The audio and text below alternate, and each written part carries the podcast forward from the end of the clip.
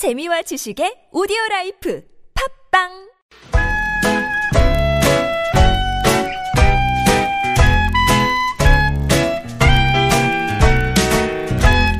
메마른 마음에 산뜻한 문화의 바람이 붑니다. 이다혜의 책 그리고 영화 We were chasing some cinematic schemes, but I'll give you Panavision pictures. 복잡한 일상에서 벗어나서 책과 영화 이야기에 푹 빠져보는 시간입니다. 이다혜의 책 그리고 영화 문화의 바람은 참 산뜻한데 날은 참 덥네요. 시내 21의 이다혜 기자와 함께합니다. 안녕하세요. 네, 안녕하세요. 네, 반갑습니다. 자, 올여름에는 네. 뭐 유난히 덥기도 하고 그래서 그렇죠. 영화관을 찾는 분들도 많아지지 많아요. 않았을까 네. 생각을 해봅니다. 말씀하신 것처럼 실제로 더위가 흥행에는 굉장히 좋은 역할을 해요. 특히나 이제 추위와는 약간 다릅니다. 그러니까 추울 때는 사실은 집 밖에도 안 나가게 되죠. 안 나가게 된단 네. 말이에요. 다 꽁꽁 싸매고, 예, 네. 꽁꽁 싸매고 집에서 가만히 있는 게 제일 낫다라고 생각하지만 더울 때는 특히나 요즘 같이 지금 어, 전기 요금 어, 때문에 누진제 때문에 예, 그렇죠. 너무 고민들 된다 이런 경우에는 특히 주말 같은 때 그냥 아예 쇼핑몰 같은 데 가서 밥 먹고 영화 한 편쯤 보고 느슨하게 좀 어, 하루를 보내는 맞아요. 경우가 많은 거예요. 네. 그렇기 때문에 이 지금 여름철에 개봉한 한국 영화들이 다 흥행이 꽤 호조를 보이고 있고요. 음. 또한 가지는 그 중에서 부산행은 천만 관객을 또 넘기기도 했죠. 아, 예. 오늘 소개해 주실 영화, 이제 부산행은 저희가 지난번에 다뤘었고, 터널. 네, 뭐 줄거리는 제가 앞서서 말씀드렸어요. 한 남자가 터널에 갇혔다. 네. 라는 게 줄거리인 거잖아요.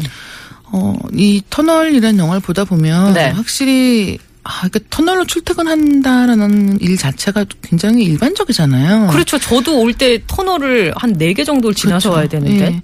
그렇기 때문에 어떻게 보면은 아 이게 나의 일일 수도 있다라는 그런 공감을 불러일으키기도 하는데 거기에 더해서 이제 이 하정우 씨 특유의 그러니까 저는 어 영화 연기에서 유머 감각이라고 하는 게 저는 리듬감이라고 생각하거든요. 아, 쥐었다 놨다. 그렇죠. 예. 쥐었다 놨다. 네. 쥐락펴락. 그렇죠. 음. 그 그런 리듬감이라고 생각하는데 하정우 씨가 이번에도 그런 연기를 굉장히 잘해주고 있고 하정우 씨가 연기하는 주인공이 터널에 갇힌 사람이고 터널 밖에서 이 남편의 구조를 기다리는 아내가 배도나 씨고 어. 또그 구조대를 조직해서 이제 바깥에서 어떻게든 어, 이 터널 안에 있는 사람을 구하기 위해 노력하는 사람이 오달수 씨입니다. 이런 인물들이 있지만 역시 그 중에서 하정우 씨에게 좀 더 이렇게 무게 중심이 많이 가 있는 네, 네. 이야기고요. 또 한 가지는 이제 영화를 보다 보면 그 한국 사회를 뒤흔들었던 그런 큰 재난들에 대해서도 생각을 좀 해보게 돼요. 그 제가 그 기사를 접했거든요. 세월호 사건과 네, 많은 그 부분이 직접적으로 연관이 음. 그러니까 겹쳐진다. 그렇죠. 내용은 완전 다르지 않습니까? 그렇죠. 예. 뭐이 터널이라는 것 자체가 일단은 바다에 있는 것도 음. 아니고 합니다만 그럼에도 불구하고 이제 그 사건 자체보다는 사건 이후에 벌어지는 대응하는 일들, 그런 예, 과정들. 대응하는 방식이 네. 어, 세월호 참사를 연상시키는 부분이 분명히 있고요. 그렇기 음. 때문에 영화를 보면서 그러니까 보통의 이런 재난 영화들에서는 이제 어떤 재난이 있고 그러니까 뭐 투모로우 같은 영화 생각해 보시면 아 갑자기 뭐 이런 네. 헤일 폭풍 막 이런 게 예, 그렇죠. 몰아닥치고 이런 식으로 재난이 막 닥쳐오다가 네. 마지막에는 결국 주인공은 살아나면서 어떤 그렇죠. 카타르시스를 안겨주면서 뭐 인류 희망의 유일한 메시지 뭐 네, 이런 맞아요. 것들 네, 네. 그런 느낌을 주는데 터널 같은 경우는 그런 시원한 느낌보다는 역시 약간 마음속 한 가운데 약간 묵직한 느낌이 남아 있거든요. 어, 그래요. 근데 그런 이유가 아무래도 이제 그런 세월호를 연상시키는 네네. 부분이 있기 때문인 것 같고 음.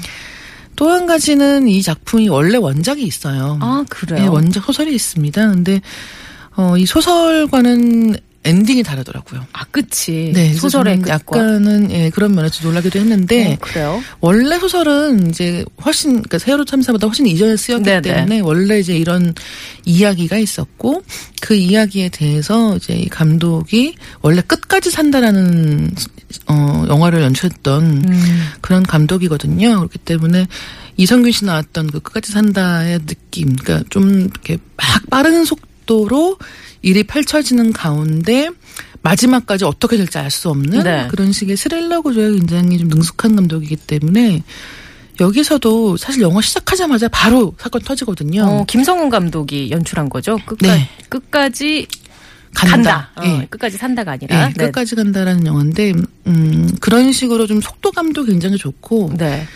어, 그리고 아까 말씀드린 리듬감 얘기를 조금 더 하자면 하정우 씨가 사실 코미디도 굉장히 잘하고 그렇죠. 그리고 추격자 같은 영화 보시면 정말 성숙한, 하나 네. 없는 그런 스릴러도 잘하지 않습니까? 네, 네. 어, 여기서는 좀 더 그 전자에 약간은 코미디 밝은 예, 느낌의. 그런 느낌이 있단 말이에요. 이 김성훈 감독 인터뷰를 보면 이 주인공 얘기를 하면서 다이하드 이야기, 이야기를 하거든요. 아, 브루스 윌리스의 예, 그렇죠. 다이하드요. 예. 그러니까 다이하드도 생각해 보시면 일단 브루스 윌리스가 그 영화에서 말이 정말 많아요. 그렇죠. 그다음에 계속 무전 같은 걸. 통해서 이 바깥 특히나 네. 이제 첫 번째 영화 같은 경우는 저 바깥쪽에 있는 다른 이제 자기를 좀 도와줄 수 있을 것 같은 사람과 계속 교신을 한단 말이죠. 여기서 하정우 씨에게는 그런 것으로 이제 핸드폰이 있습니다. 음. 근데 또 이 핸드폰도 100% 차있지 않아요. 배터리가 78% 몰렸습니다. 아 그래요. 그러니까 이제 우리는 알고 있는 거죠. 이미 어. 사고가 나고 핸드폰은 이제, 예, 휴대전화는 그렇죠. 배터리가 넉넉하지 않고 넉넉하지 않고 지금 생수도 한두 병밖에 없고 딱 이런 상황이 됐을 때 결국은 이 후반부로 가면 이런 식의 긴장이 음. 이 극에서 굉장히 중요하겠다는 생각이 들 수밖에 없고 또 하나는 하정우 씨가 영화들에서 무슨 장르에 관계없이 먹는 장면을 그러니까 아니 7267번님이 아니 하정우 씨 하면 먹방이잖아요. 거기서도 먹방 하나요? 라면서. 네. 합니다. 그래서 해요? 거기서도 갇혀 있는 그차 안에서. 먹방이라고 하는 네. 게 이렇게 푸짐하게 차려놓고 막 아, 그렇죠. 먹는 건 예. 아니고 그러니까 약간 좀 변형된 먹방이라고 할 수 있는데 어. 먹는 장면이 나오고 또 그 장면이 굉장히 재밌어요. 그렇기 때문에 어, 보시는 분들은 네. 예, 이렇게 좀 시종일관 약간 마음이 무거우실 수도 있지만 예. 그런 장면들을 좀 찾아보시면 좀 더 좋을 것 아, 같습니다. 더 이상 얘기는 못 드리는 거죠. 그럼요. 저희 스포일러가 될 수. 있으니까 그냥 이 정도까지만 얘기를 드리는 걸로 하고. 네. 아, 그래서 저희가 오늘 와이파이 퀴즈 내드렸잖아요. 아. 근데 그, 그 얘기를 같이 네. 해주신 분이 꽤, 계셨, 꽤 계셨어요. 그러니까 네. 그 하정우 씨의 연기, 7531번 님도 단순한 주제지만 연기력이 진짜 인상적이고 감동적이었습니다. 네. 라고 주신 분도 계셨고요. 정답 뭔지 발표해 주세요, 직접. 정답 제가 사실은 여기 스튜디오 좀 들어오면서 제가 아, DJ의 DJ를 힌트로 한다면 어, 정답은 경적에 맞지 않겠느냐 라고 그래서 놀렸습니다만 아, 이런 식으로 저를 생각합니다. 우리 이다혜 기자가. 예, 어, 저도 MC. 선물 주세요.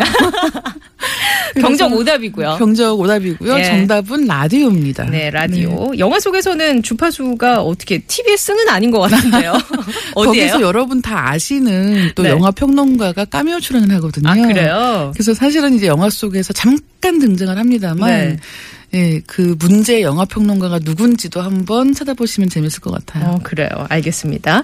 정답은 라디오였고요. 음, 선물 받으실 분 5192번 님 부산에서 올라와 서울에서 지금 출근하는 택시 안에서 듣는데 라디오 너무 좋네요. 오늘도 화이팅입니다. 라고 주셨어요. 지금 출근하시는 거예요? 그러게요. 지금 출근하신대요.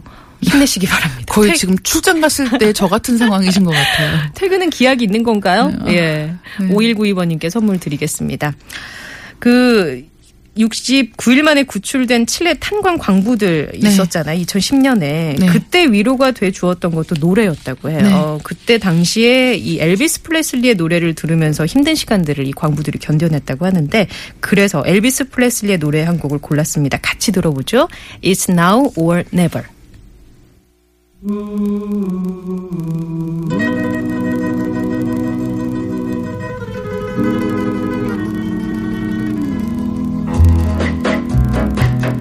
Jesus.